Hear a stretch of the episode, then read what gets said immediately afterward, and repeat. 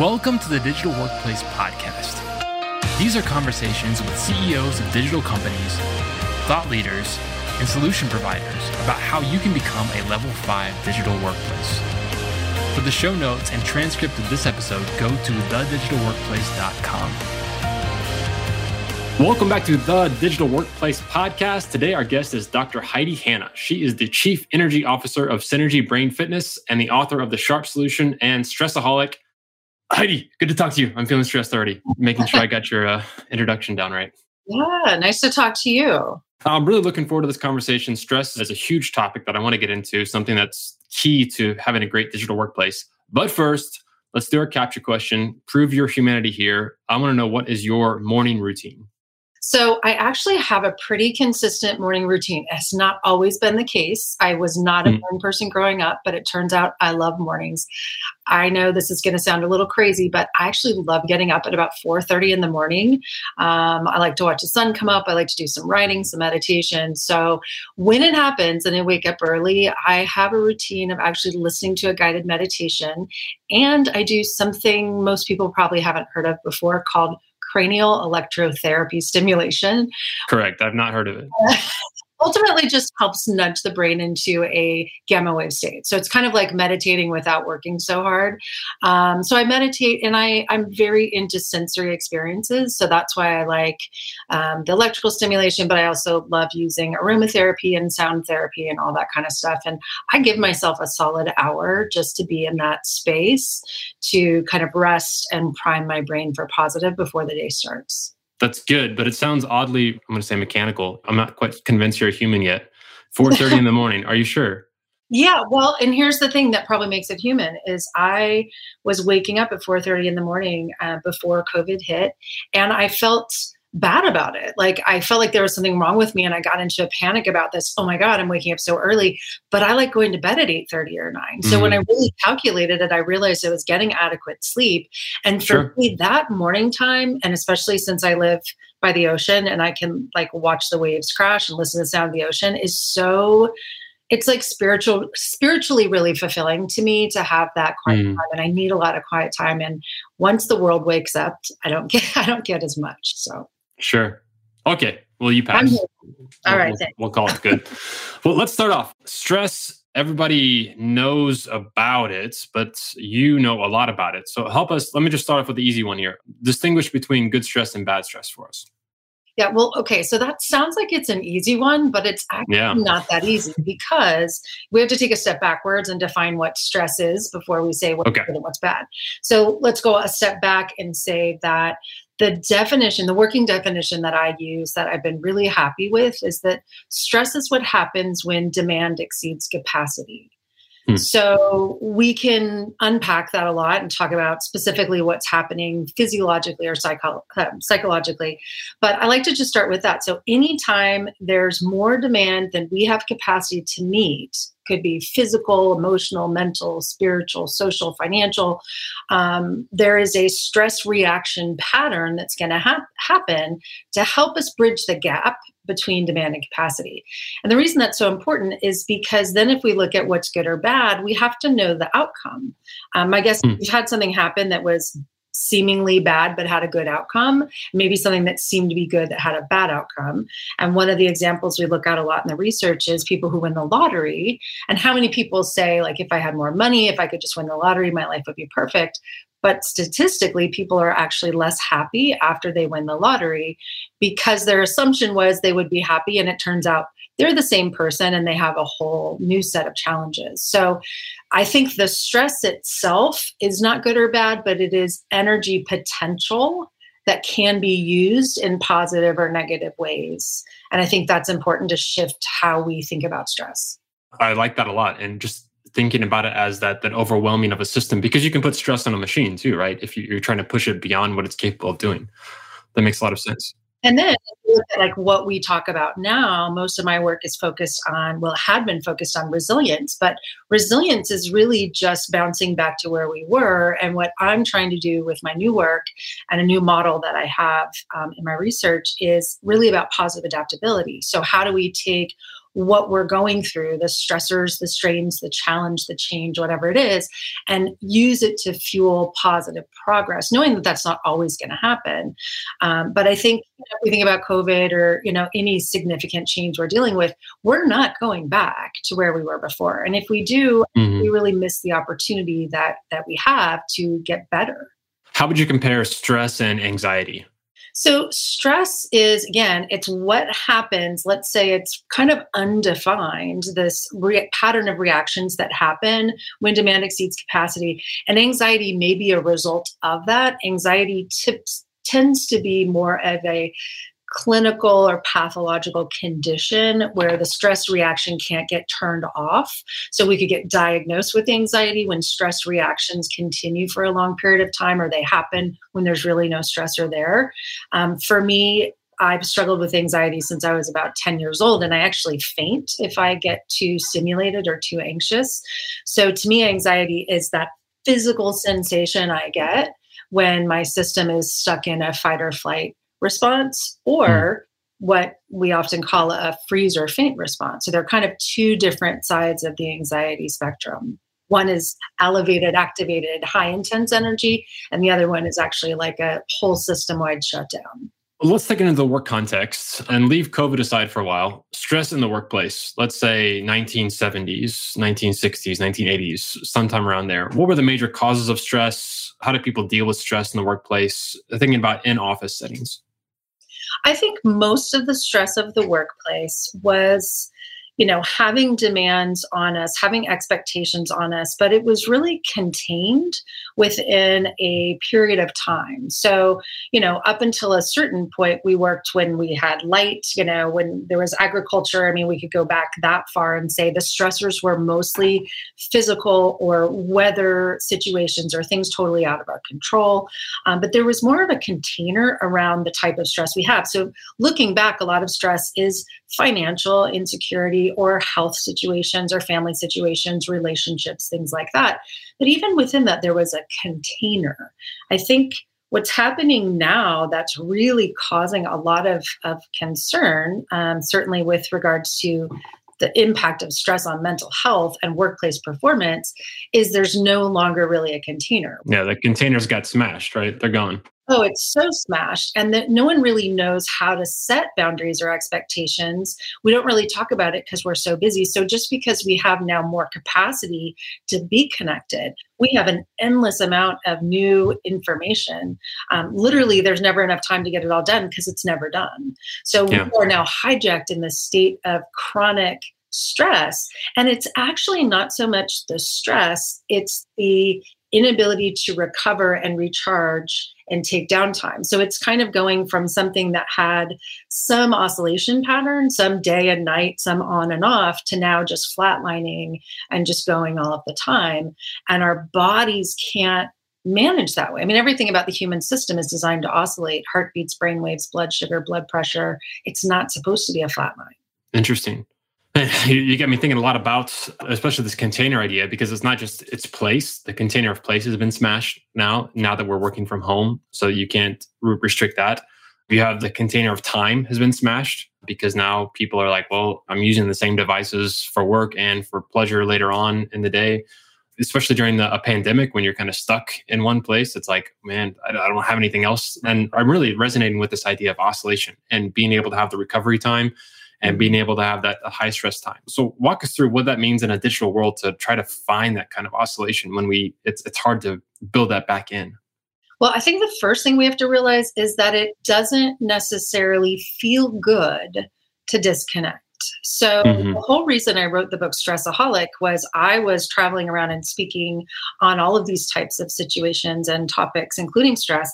And I would often build vacation into like the day after the conference. I'll just stay an extra day and like go to the get a massage or something and call that vacation. And so I was sitting in a hot tub at a spa and I just really wanted to work. And I remember thinking like, it's really uncomfortable to be still and relax. Mm-hmm. Don't like it. So our tendency is it's almost like going through a sugar detox. Like we crave the stimulation. And actually, the more tired we get, the more we crave the stimulation. So now it's like we're just sitting at a stoplight and there's a second to be quiet and we reach for a device. We have to listen to a podcast. We just have to have something going all of the time. So I think the first thing to understand is that we need to and need to, like, this isn't an optional thing we have to have a pulse or a rhythm or a beat.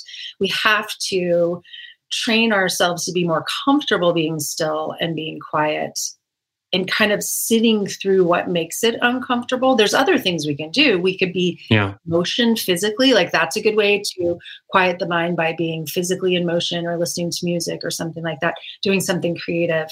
Um, but I think, you know, if we look at patterns and oscillation, the research maybe 30, 40 years ago suggested that we have these ultradian rhythms during the day of about 90 minutes of peak performance and then we needed to take a break.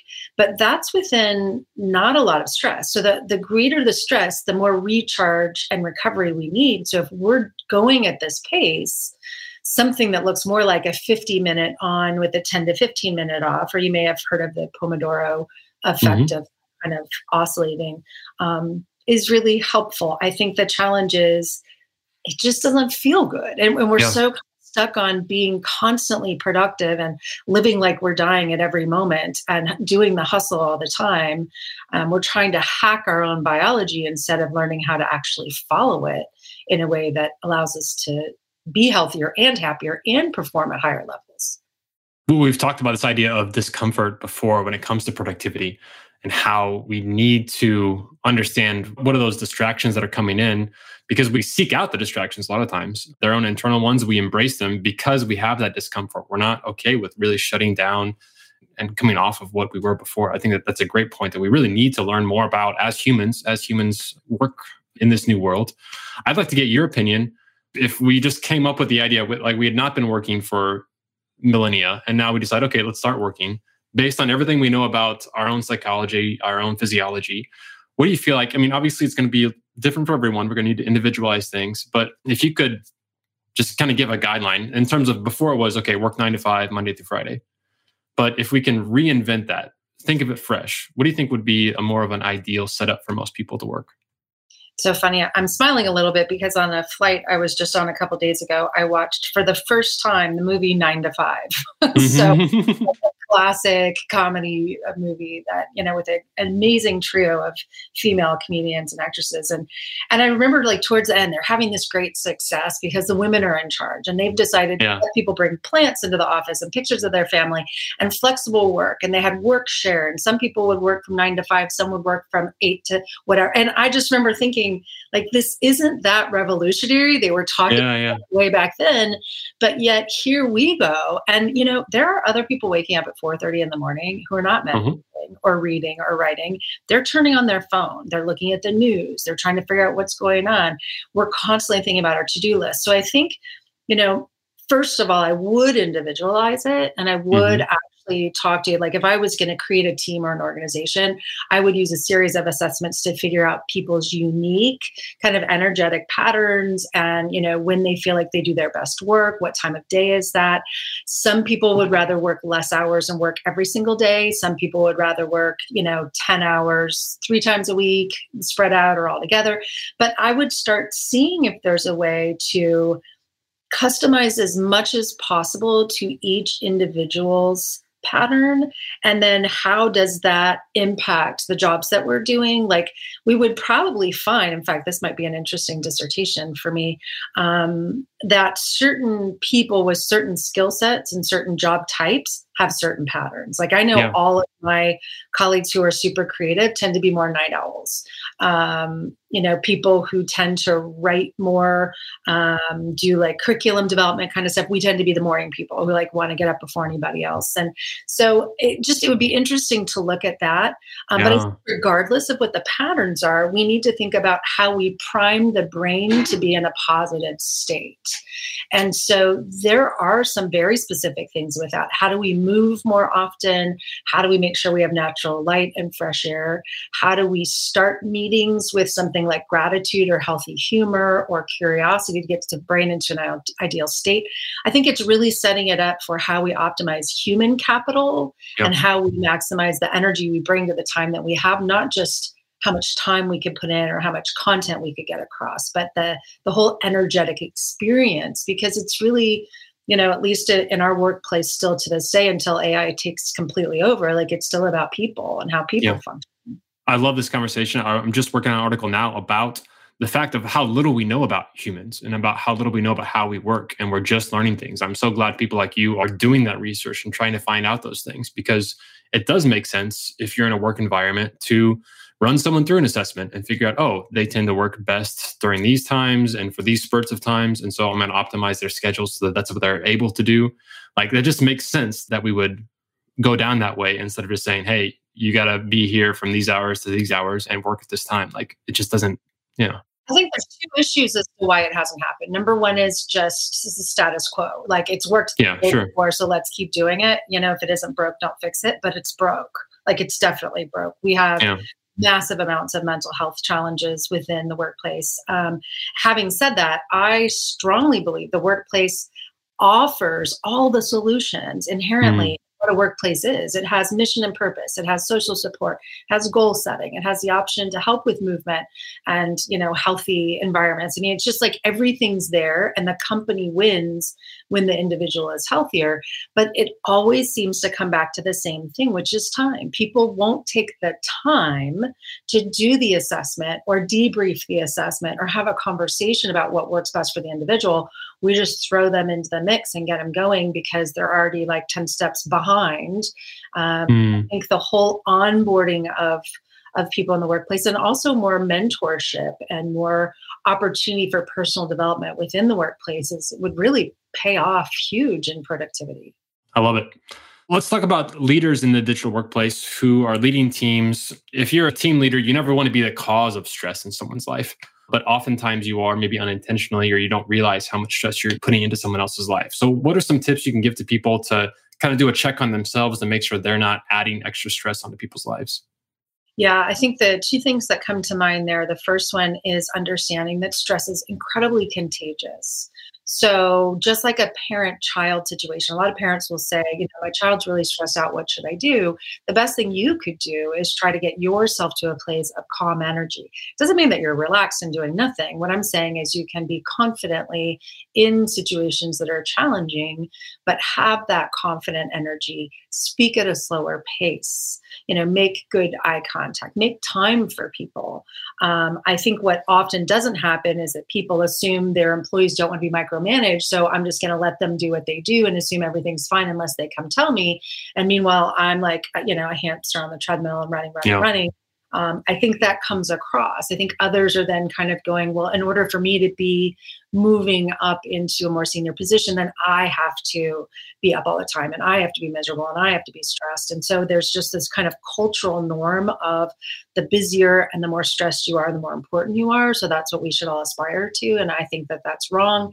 And I think, therefore, leaders really need to role model that you can take time for yourself. You can take good care of yourself. You can exercise or take time off or do those things um, and, and have the trust in your organization that the leadership is there to sustain that so that people can see it is realistic to have some work life integration. So I think that's the first thing is, is really role modeling. And the second one, and I'm honestly shocked at, I just think this is getting worse and worse and worse, is how we communicate.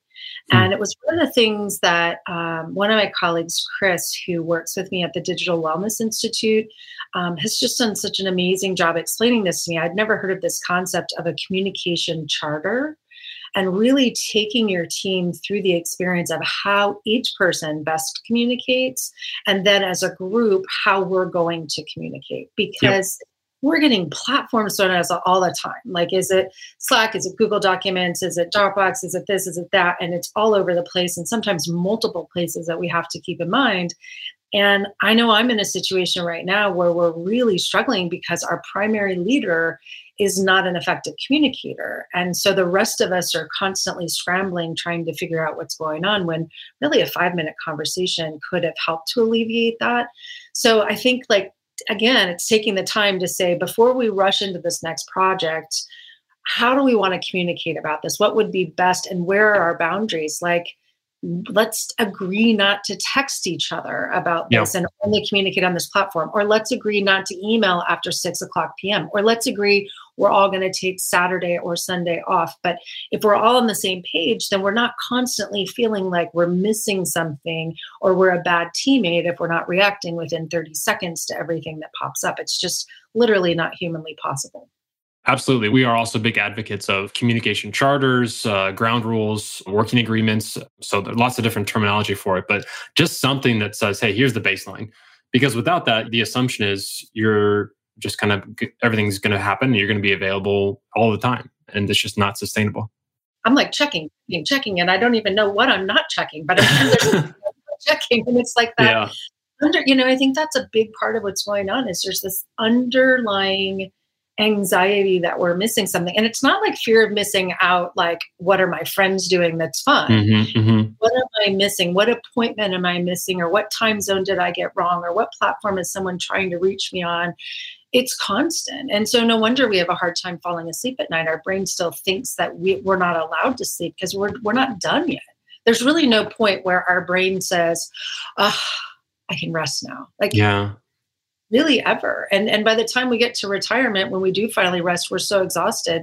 It's probably shocking to some people still that one of the highest spikes in human mortality is within six months of retirement because we go from being on at such an intensity to being off, and now we're like, well, now what do I?